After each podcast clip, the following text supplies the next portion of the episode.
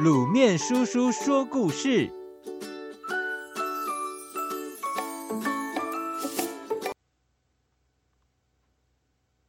等候兔子来撞树。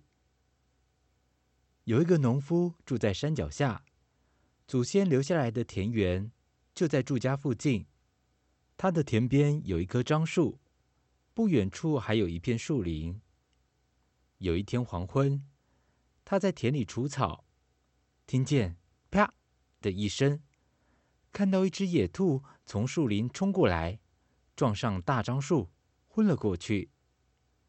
他急忙丢下锄头，三步并两步，抓起受伤流血的兔耳朵，然后说：“我运气真不错，没费什么力气就得到一只兔子，呵，太好了！”说完就欢欢喜喜的回家。连锄头都忘了。当天晚上，他们一家人吃了兔子肉，喝了兔子汤，有说有笑，吃得很高兴。第二天，农夫带着棕色、有一点黑斑的兔子皮到市集去，卖了一笔钱，买了很多日用品回家。农夫心里想：这附近野兔不少，有时候还会来偷吃豆苗。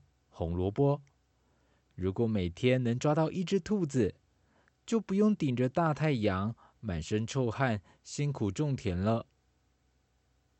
第三天一大早，农夫就去坐在大树下，背靠着树，两手放在头后面，右脚放在左腿上，一副很轻松的样子。有人问他为什么不工作，他微微笑，什么话也没有说。就这样，农夫每天坐在大树下，有时候两手抱着膝盖，悠哉的等着兔子撞上来。日子一天一天过去，农夫眼巴巴的等啊等。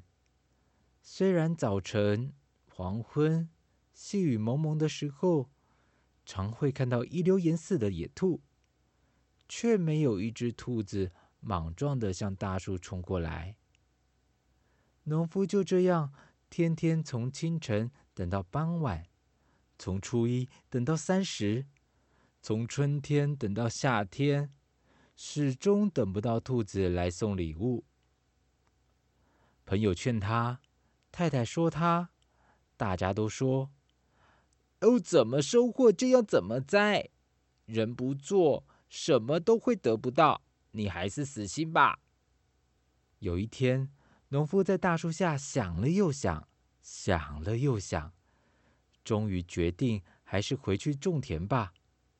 另外，还要养一条狗来追兔子、抓兔子，并且设陷阱、装夹子。